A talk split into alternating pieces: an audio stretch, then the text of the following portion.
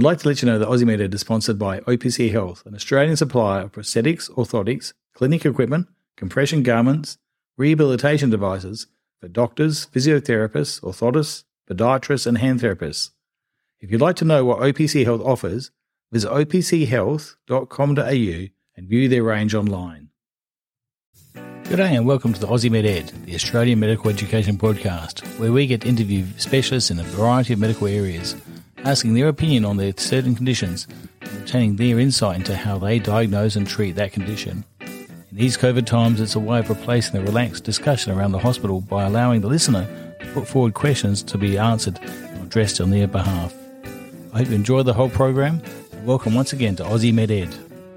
And in this edition, we get to speak to Dr. Irina Hollington, consultant pain specialist, physician, and anaesthetist. Irina works in public at the Central Adelaide Health Network as well as in private in, at the International Spine Centre and Pain Med SA. Originally from Germany, she obtained a fellowship in anaesthesia and a fellowship in chronic pain medicine in 2017 and enjoys a wide and varied practice across both. Today, Irina is going to talk to us about pain and the management of chronic pain and acute pain issues. I'm Gavin Nimon, an orthopaedic surgeon based in Adelaide, and also a senior lecturer at the University of Adelaide involved in orthopaedic musculoskeletal teaching. I hope you enjoy the podcast series, and if so, please feel free to subscribe, give us a like or review, or tell your friends about it. We look forward to having you listen to our podcast series, and we hope you find it enjoyable. I'd like to begin this podcast by acknowledging the traditional custodians of the land on which this podcast has been produced, and pay my respects to the elders both past and present. Well, now gives me great pleasure to introduce Dr. Irina Hollington, who has a particular focus on multidisciplinary approach to pain management. She's got a passion for learning and teaching medical students and doctors in training, and she holds an adjunct position with the University of Adelaide as senior clinical lecturer and instructs at various courses at the College of Anaesthetists, the Faculty of Pain Medicine, and the College of Surgeons. Welcome, Dr. Irina Hollington, to Aussie Med Ed. Thank you for coming on board, Irina. I'd like to start off by asking you how you got into pain management and what drew you towards this area. Well, probably a little bit like always in a medical journey. It's a bit of what interests you in university, what you grow up with, and what you get exposed to with your colleagues. My first job was in a university hospital that had a big trauma focus in the north of Germany. And as part of being a trauma hospital, there was a big emphasis on regional technique and anesthesia without general anesthetic and lots of nerve blocks. So my first exposure was putting in blocks into people and conducting awake anesthetics just with headsets and CDs running in the background and people watching their knee arthroscopy on their own screen in front of them. Acute pain management was what drew you initially. Is that the bulk of your management or is now more chronic pain scenarios? Uh, today I work more as a chronic pain specialist and across a varied setting, public and private. I still do interventional pain medicine. I spend probably about a quarter of my time as an anaesthetist, but not much with blocks involved there. That's basically just to keep my proficiency as an anaesthetist going. So that's basically big surgery, spinal surgery, and general surgery. How do you actually classify pain? And what actually is the cause of the pain? I believe it's more than just organic causes that can be associated with pain. Is that correct? The most important description of pain would be by the International Association for the Study of Pain, IASP, and it's defined as an unpleasant sensory or emotional experience associated with actual or potential tissue damage or described in terms of such a damage. And I guess it's important to understand that pain is always a very personal experience and is influenced by a variety of factors, biological, psychological, and social factors. Pain and nociception are not exactly the same phenomena and pain can be varied by your life experiences and your concept of pain, your understanding. So if we talk about acute pain, then obviously pain and nociception are more aligned there. That means there is an acute tissue injury, and part of the definition is that this kind of pain is less than three months. While if we talk about subacute pain, it's between three and six months. So the initial injury might have healed, but there is still an ongoing pain, which is not necessarily a nociceptor activation. And then there is chronic pain, which is what the brain, in the greater sense of things, makes out of this pain. So for some reason, the pain is continuing and it's not always related to an underlying pathophysiology that we can identify in acute medicine. And does the initial onset of pain, uh, does it have to be purely organic pathology that causes it? Can it be also associated with like chemical release, such as in cancers and things as well? Does that affect it as well? No, absolutely. Well, there's a variety of things that triggers pain experience. In cancer, obviously, there's also often related to the cancer metabolic changes and neurological changes that trigger the initial pain cascade. So somewhat there is often a nociceptor activation. I guess where it becomes important to not to understand the difference between acute and chronic pain is the treatments are quite different. If you have an acute nociceptive event, then you should always treat that first because once that's settled, you're dealing with what the body, the brain, the pain system has made out of it. But you can't tackle this if there's still an ongoing mechanism driving an ongoing pain flare up. So, you know, common conditions would be, for example, in endometriosis, we say people who have endometriosis, we want them period suppressed because when we know the endometriotic cells don't progress and spread, we've got a better way of dealing with the chronic pelvic pain that's been caused by the endometriosis and settle this down. And that's probably across the board for many conditions that end up in chronic pain. So, what you're actually saying is that patients vary on their perception of pain depending on their life experiences. Are there other factors that influence patients' perception of pain, such as smoking or body habitus, or even the use of morphine over the years? Does that affect the influence of or perception of pain in itself? We do know, for example, that people who are exposed over a period of more than three months at doses of a rough, a roughly above 40 oral morphine equivalent develop what we call opioid induced hyperalgesia and opiate tolerance. And we know that even, for example, low dose codeine over a prolonged period of time sensitizes pain pathways and sets you up for what we would call sensitization of the analgesia receptors. Equally, we do know that people who are smoking very heavily, they've got different enzymes induced in their bodies, so for example in the liver, and they break down some analgesia a lot faster than others, so they might set themselves up for getting less analgesia and more pro-inflammatory states. There is early research looking into all sorts of lifestyle conditions that make you more prone for pain. We know, for example, people who have a higher weight have more lipophilic cells, and that itself drives an immune response in the body. And whilst we don't quite completely understand that, we know that if you optimize that side of things, you can treat their pain overall much better. And there's early data suggesting that's the same in, for example, rheumatological conditions. Migraine headaches is one of those ones where we work with antibodies trying to reduce sort of an inflammatory component in the background because we know that those things are small driver. However, in the early stages, so we can't just say one thing, we can't put our finger on weight loss, for example, and say this is going to be protective if you do this and this. It's a combination of things. And I think the important thing is to understand that who's that person in front of you that's coming with that pain problem? What can we do about this? Because the treatment might lie in different areas. And often it's a combination of optimizing a variety of areas really well to then achieve some pain reduction and a better quality of life. Therefore, what you're saying is there's various factors that influence pain perception of, of a patient, and not every patient behaves in exactly the same way. Well, I guess you have to be a little bit careful. If you have a tissue injury, you will experience acute pain. There's no question about it. Pain is one of the most innate warning signs in our body, and it's an important part of how our brain learns about pain and protective mechanism, how to make wiser choices. Now, how, for example, when you look at toddlers learning how to um, run or walk, they run first, they fall a couple of times before they realize they need to go a little bit slower at certain areas. One of the big theories behind it is that pain is a really important concept of our learning and our wisdom and sets us up for making wiser choices. Now, if we activate those alert and learning pathways in concepts that suggest danger, so for example, you have a massive motor trauma, you don't remember all that much, but you remember that at the time suddenly you had massive pain and it lasted for a long period of time, those are the patients that can more likely, once they've overcome the first set of obstacles, probably be at risk of developing pain down the track.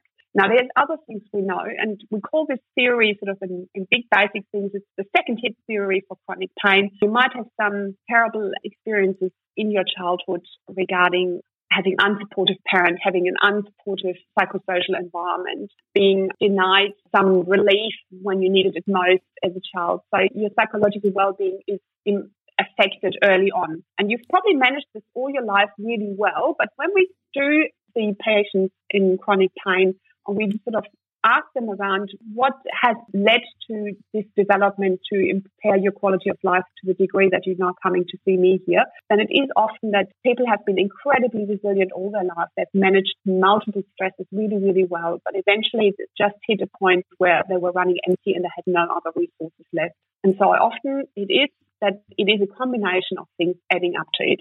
But I think it's really important to say if you have chronic pain, you have an appendectomy or a broken bone or whatever is your acute pain event, that is obviously very strong nociceptor activation. And some people respond to pain stimuli different than others. So some are more sensitive and more and seeking reassurance and soothing medication than others who are absolutely tough and get away with very little. But that doesn't mean that they don't have nociceptor activation, that they don't experience chronic uh, acute pain. And I think it's really important because acute pain treated really well reduces the risk of chronic pain, while acute pain treated really badly, so lots of pain experiences, lots of loss of control experiences, sets you up for down the track being more likely to developing chronic pain.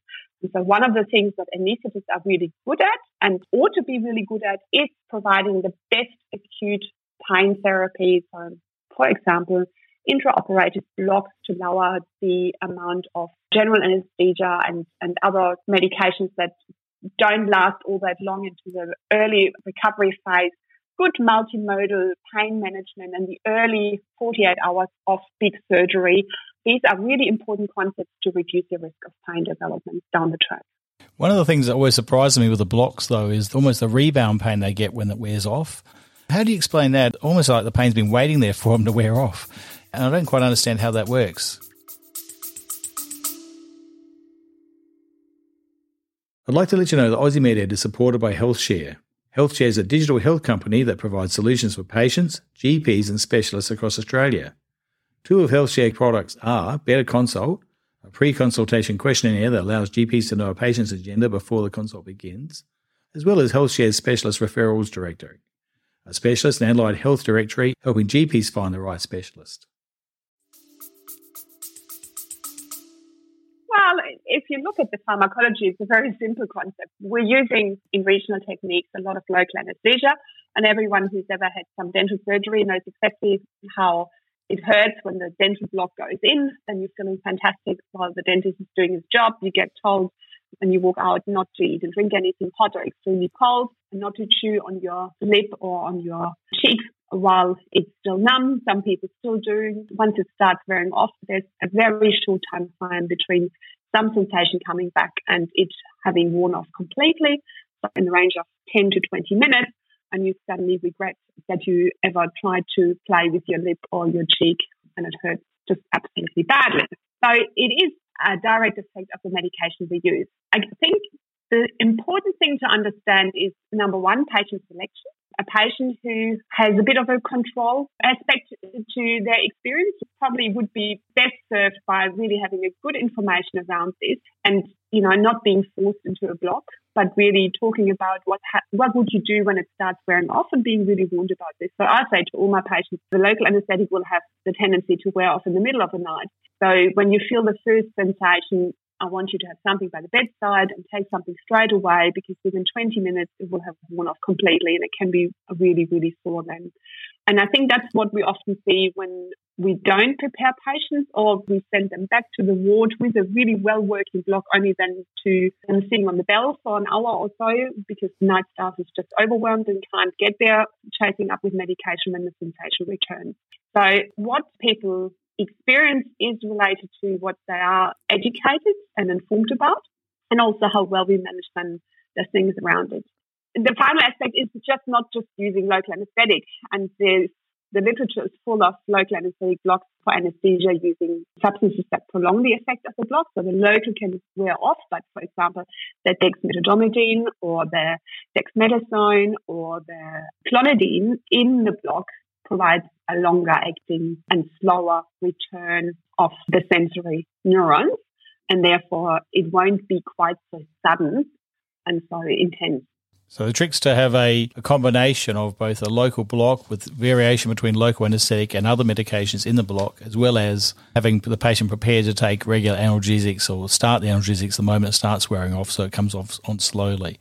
Yeah, yeah. And also a variety, so not just relying on one analgesic. In the past, we were really good in just being completely opiate based. That's slowly changing in our practice, and we see using a lot more use of co-analgesics such as paracetamol, uh, the NSAID, you know, low dose opiates, um, combination opiates, typical opiates such as tramadol and Palexia coming in, so that we don't just rely on mu receptor cover, but we rely on a variety of pain receptors being reduced in their intensity.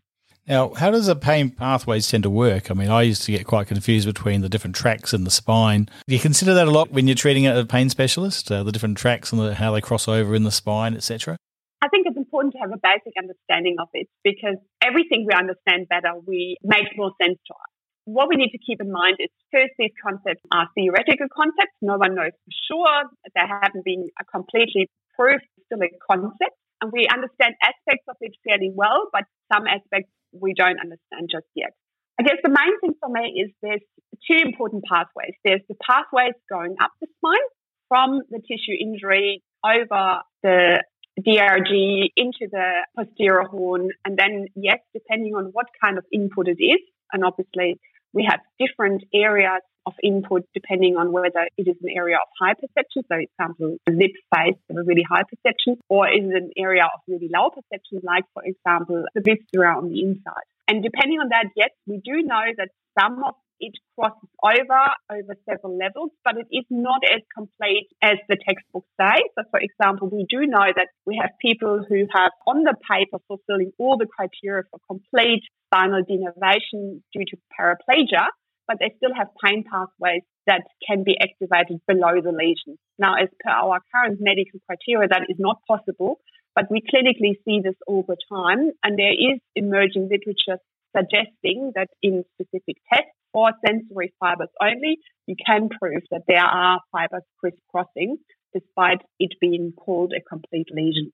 So all these concepts you need to see it as children of the time when we try to make sense of it, and some of them have stayed the same, and some of it have been extended. I guess the important thing for me is there's a nociception in the periphery. It goes over the spinal cord and goes up into the brain. And then in the brain, it is processed by the central hub and goes into all sorts of areas. There is the somatosensory cortex. There is the motor cortex. There's the hormonal response. There's the response with the limbic system. There's the response with the frontal brain, threat appraisal. And all these centers, not only do they receive from the central hub, from the hypothalamus all this information, but they also talk to each other. And out of this, the brain makes a decision whether it's processing these pathways or not, or whether it's going to increase the processing or decrease the processing. And there's one really powerful pathway that we like using in chronic pain a lot, and that's the inhibitory pathways that are going down to the DNIC, as we call it. And this descending inhibitory inhibition is really good in telling on various levels whether it is at the level of the central hub or whether it is at the level of the spinal cord where the input comes in or even on the level of the DRG. Let's not worry too much about this or let's dim this down. And some of the drugs we use for chronic pain, so for example, ketamine is one of the ones that we think are inhibiting the amount of information that goes up, but also we can enhance what's going down. And that's also where some of our new therapies with applying electrodes the spinal cord over sacral spinal cord neuromodulation works as well that we dim what's going up and enhance what's coming down as an inhibition. And there's a lot of interesting things happening that will come into the medicine in the future. I presume we all have some experience with this pain inhibition pathways. I know that when I knock my elbow and it's about to be sore, you rub it and it reduces the level of pain you experience. I also know that people who get injuries whilst winning a football game perhaps don't get as much pain as if they've just suddenly lost the game. So I presume that's both the peripheral and central ways of desensitizing or reducing the pain levels that people experience. That's right. It's got something to do with what your brain makes out of it. And so where you put your attention plays a huge role in it. What you now just mentioned was, you know, obviously happiness factors that make you distracted from it. But also we know this from acute trauma. There's lots of stories of people who walked kilometers, hours with their arm in their backpack and really amazing stories of survival and people not realizing this until they were in a safe place and their brain allowed them to actually scan what else was happening with their body at that moment in time. And and that's often where we also see lots of the chronic therapies are in terms of tapping into what resources did you use in the past to manage your pain or your life or, you know, when you had also happy experiences and revisiting what is part of your making that makes you stronger and more resilient in using this.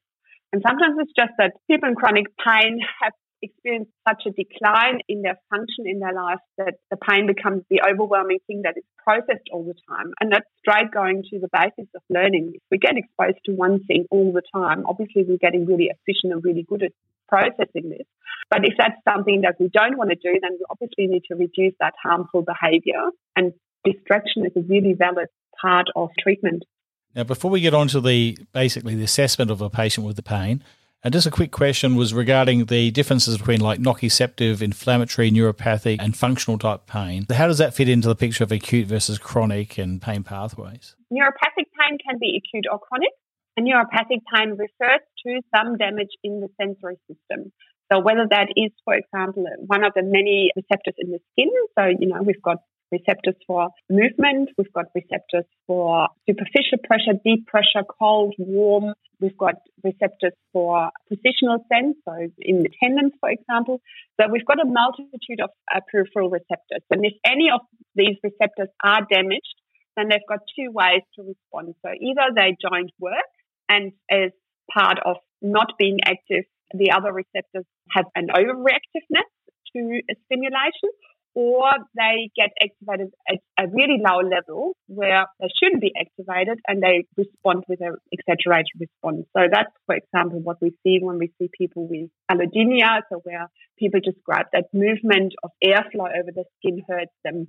Or people who say, if I go out into the cold, in winter my pain's always worse because if I go out into the cold, just the cold sets that skin part off that part on my hand or that part in my face or foot that's really sensitive. So that is part of the neuro- neurological system being damaged, and it can happen in the periphery, at the spinal level, but also at the central level. In terms of inflammation, obviously, wherever there are inflammatory mediators, whether that is in response to tissue damage or response to inflammatory cells, so we've had a few conditions, adipose tissues, rheumatological conditions are where there is inflammatory mediators, that also can activate these peripheral centers. And every time there is a peripheral sensitization, the body's response is to activate the next center up. So that's called then the central sensitization. And if centers are activated often enough, they lower their threshold because obviously it seems relevant to the body. And as part of lowering the threshold, you get an earlier danger response sent to the brain. And that's where you do your final processing. That's excellent. Well, really, there's multiple ways of assessing and classifying pain, then, obviously based upon the time the pain's been present for into acute, subacute, and chronic, and causative factors. What are the other factors you consider when you go to assess a patient? What is uh, your main approach to assessing a patient with a chronic pain scenario? Well, I guess the important thing is listening to what the patient's goal in their treatment is. Often people have an understanding or have a thought what they think is happening with them. And it is really important that we don't override this because they often have had difficulties with the medical system dismissing it or not being able to come up with a solution. And that obviously adds to the frustration, the difficulties finding a treatment pathway. So for me, it's really important understanding what does this patient want from me today. If we, for example, need to talk straight up about medication, then there's no point fuddling around trying to do pain education because at the start of this consultation has to be the medication education if it is that the diagnosis is not clear or they feel like they have been dismissed in their workup, it might be a really important part to get the team back together and say, let's look into what workup you've had, what your doctors were trying to explain. And sometimes my role is clarifying what they understood or didn't understand. And I guess the next part of it would be for me to understand what kind of things they think they can do in their treatment and where can I open up the conversation to embark upon treatment that they might have never considered, might never been interested in. What makes this person tick to, to take up something new? Are they psychologically flexible? And is it a matter of exposing them to new concepts or are they quite fixed in what we can do with them? Because obviously the team that I would get on board and, and the approach I would take on board depends very much on what they are up for at this moment in time. If there is a massive history of, for example, anxiety and depression, or a massive history of high dose opiate medication, then the patient might at this stage not be able to engage with much treatment program because they are so battling on the other fronts that we need to achieve stability either from a pharmacological level or from a, a psychological level first to get them to work with us on other approaches to pain management. When you talk about the team that you involve, who makes up the team? What are the different members of the team? I presume a psychologist is, is part of it. There's obviously a physician in managing the acute causes and obviously a pain specialist. But who else is involved in it? Well, I would say first and foremost it's the patient. Then it's the patient support group. Nothing happens without the important family members or partners being involved and understanding. They can be your biggest ally, but also your biggest obstacle in treatment. I would always say the GP is one of the most important people to help negotiating uh, medical pathways and also get access to treatment under Medicare rebate. And then I would include any other specialist who has been involved to this stage and who is keen on continuously supporting the patient. I find that most of my medical colleagues are petrified when they have pain patients by themselves. But the moment they understand that there is a team on board and they are just one of many team members, they are very willing to do their part and their role in it because they know they, they don't have to manage it by themselves. And then if we talk about chronic pain treatments, I think most chronic pain conditions benefit from pain education, whether that can be done via an online course or whether we need then a specialized practitioner on board or whether we need a pain lobby, you know, pain education group, pain sufferer group on board. And then there is often a psychologist who focuses on what concept of pain do you have and where has the pain taken your psychological well-being? Where has it hijacked it? And what could we do very practically to improve your well-being so that we are opening up more resources to help you cope with pain better? So, you know, it could be simple things like how do we manage anxiety? How do we get you to sleep better? Do you have a good sleep hygiene? How do you cope with your activities? Are you overdoing it all the time or do you are you able to give yourself permission to take some time out for yourself?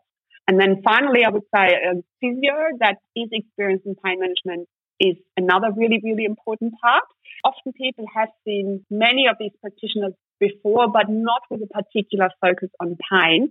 And while the attempts and the treatment pathways have been correct, sometimes people have been pushed too hard too early and they weren't ready on a multitude of levels.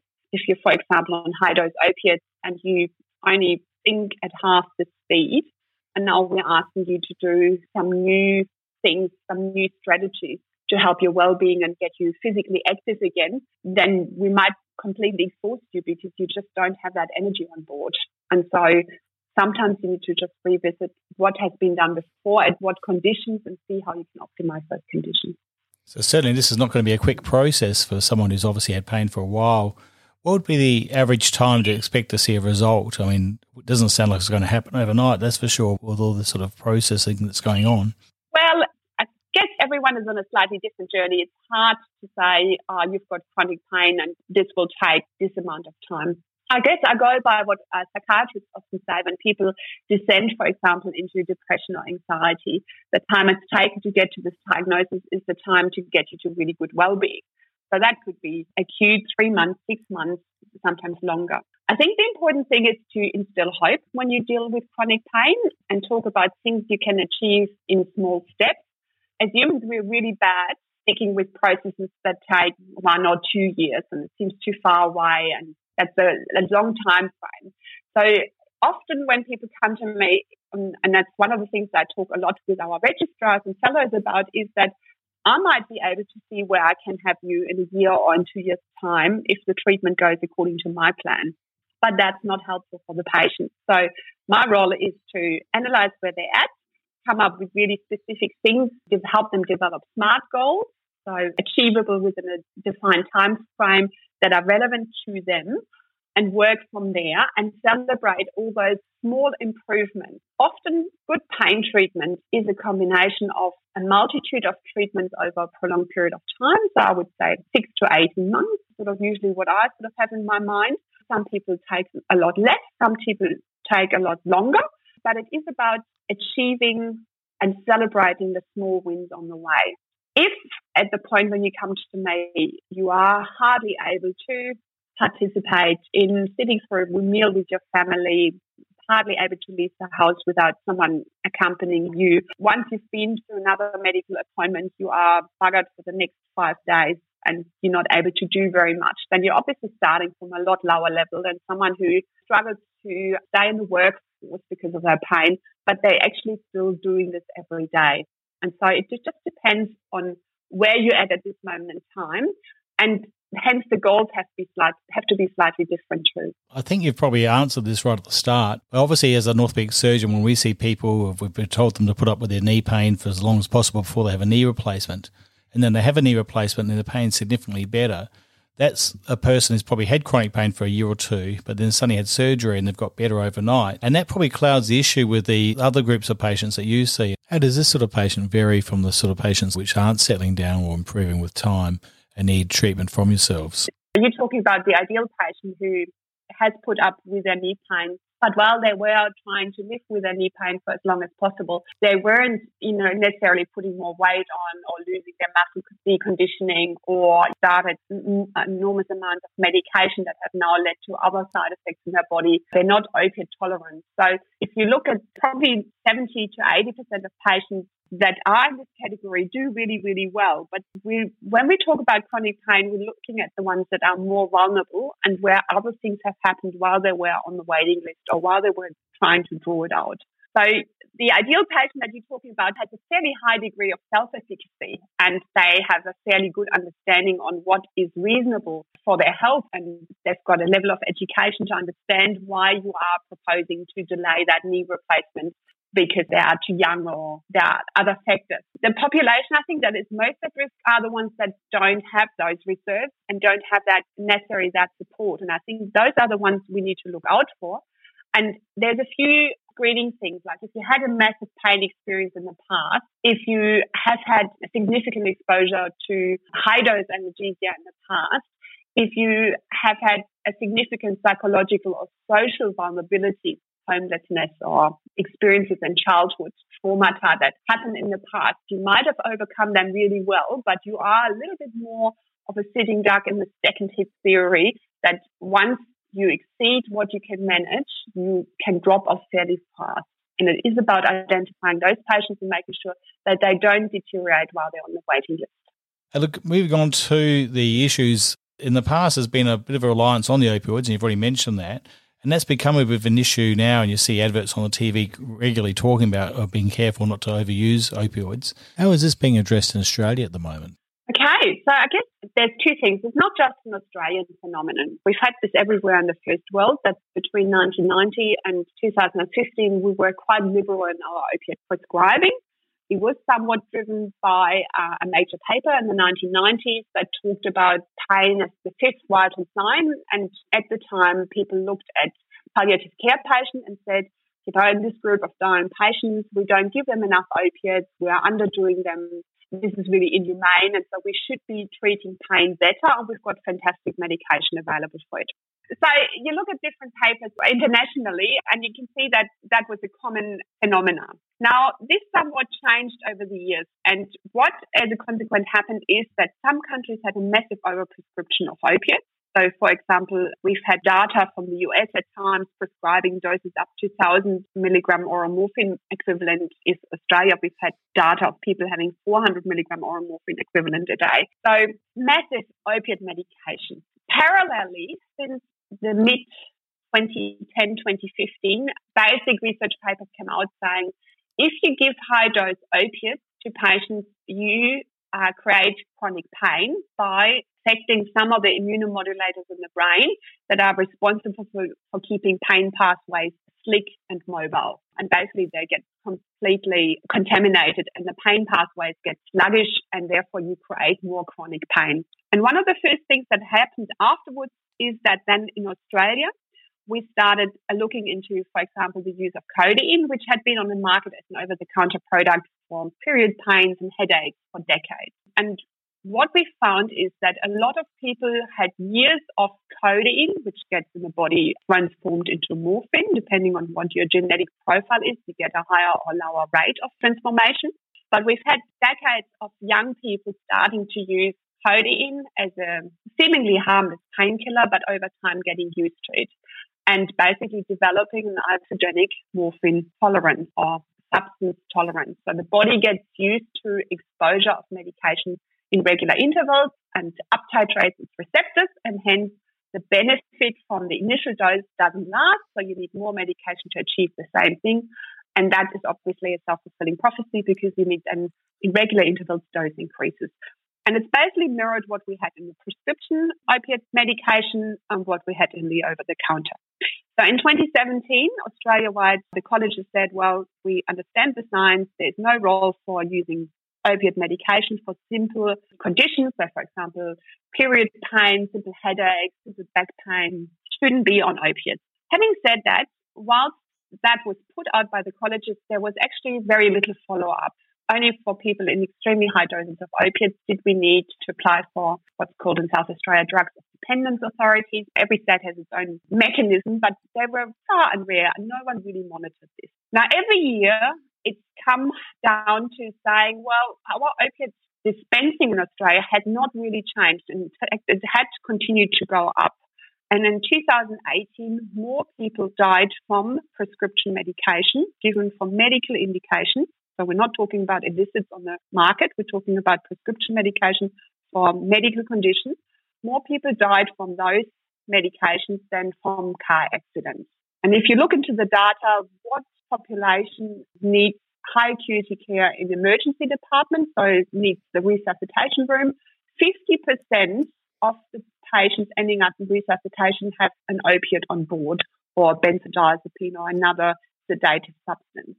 Now, in comparison to that, I think trauma is about 20%, heart attacks and stroke about 10%. So a lot more conditions are urgent emergency care uh, related to medication, prescribed medication, than to actual medical conditions. And obviously that is a massive discrepancy between what we want to offer in acute medicine to what we're actually doing. As a result of COVID, last year, the government world Australia wide decided to introduce real time prescription monitoring, and it came in in the eastern states in 2020, South Australia in 2021. And what it means now is that patients and prescribers are monitored whether they prescribe the medication as per college guidelines. And as I said, these guidelines have been in for more than five years. So if you have an acute pain, for example, post surgery, you can have a packet of 10 or 20 medications for that condition. But if you just have a headache or a period of pain, you shouldn't be giving your patient these medications. Now, what's going to happen us as a medical profession in general is that we need to relook into how do we dispense and prescribe medications for pain conditions. People obviously still present to ED and it's still a huge burden. And it's been in the past a very simple way of managing these patients saying, well, you know, you don't have an acute pathology. Here's a packet of medication. Now go and see your GP. But somehow there is a disconnect between that advice and what then happened with the patients down the track. And I think these new prescription guidelines that have come in and will be more and more over the next coming years reinforced will lead to a change to how do we deal with these patients that present in pain. Well, that seems like a good idea. And I, from what I remember when I worked in the United Kingdom, it seemed like most of the pain relief was prescribed by the general practitioner in a way of keeping track of what was actually being given out. Do you think that's what's going to come here in Australia? Yeah, but it is important to recognize that we can't change this suddenly and put the burden on the GPs because what resources do they then have available? So it is also around driving an innovation and how we're approaching those presentations and how we change what we can offer in medicine. Because at the moment, a GP who's only got five to seven minutes of consultation time available sits there with a fairly complex story which will well and truly exceed that time just to listen to what the problem is. And then what do they have available apart from a script pad or a limited access to psychology or physiotherapy under mental health care plans? I think it is the role of the acute medicine and the big secondary and tertiary centers to provide better support for those communities where I don't think people are shy of managing it, but they just need more tools on hand how to assist their patients. Yes, what you say makes a lot of sense. And that brings us on to our final question, and that's the role of medical marijuana. It's obviously in the media a lot. I guess it's obviously in its infancy at this stage. But really, what are your thoughts on this? Well, I guess infancy is a, is a lovely description of it. There's two aspects to it. Number one, we know that the appreciation for medical marijuana in the community is really high. So I think 80% of the population are in favour of marijuana being legalised for medical purposes. And then on the other side, we have that we have basically no information what is medical marijuana because there's about 30 different products and we don't understand it's over 200 different receptors. And we have very mixed, poor quality data for a variety of conditions.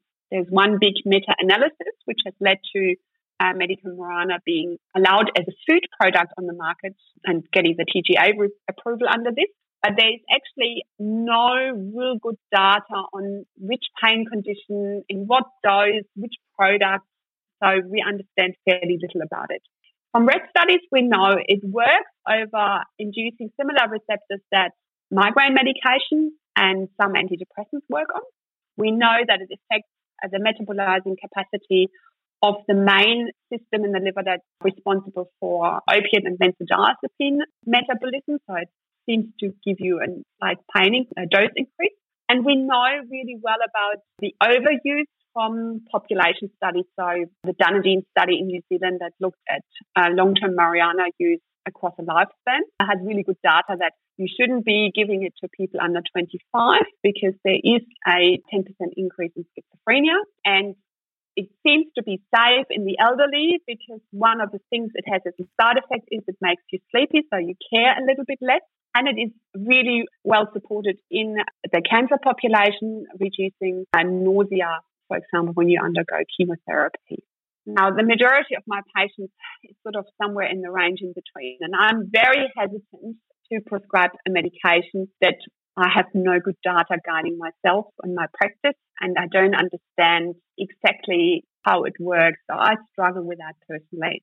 Where do I think it is suitable? I think if you are an elderly person who does not tolerate any other medication trials and you've been taken through by an experienced person, there might be a role to trial it. But keep in mind there is an ethical problem with it in terms of accessibility. So it is a very expensive product. You have to pay for it privately. I don't think with the poor database we have available that it will be in the un, in the foreseeable future on the PBS. And the amount of money most patients tell me they spend is in the vicinity of $300 to five hundred dollars a month. So it is very, very expensive. And so I would say at this moment in time, let me know if you decide to go down this pathway. I happy to assist you with monitoring it. And I'm very willing to say if I think too much is too much, but I wouldn't advocate for it.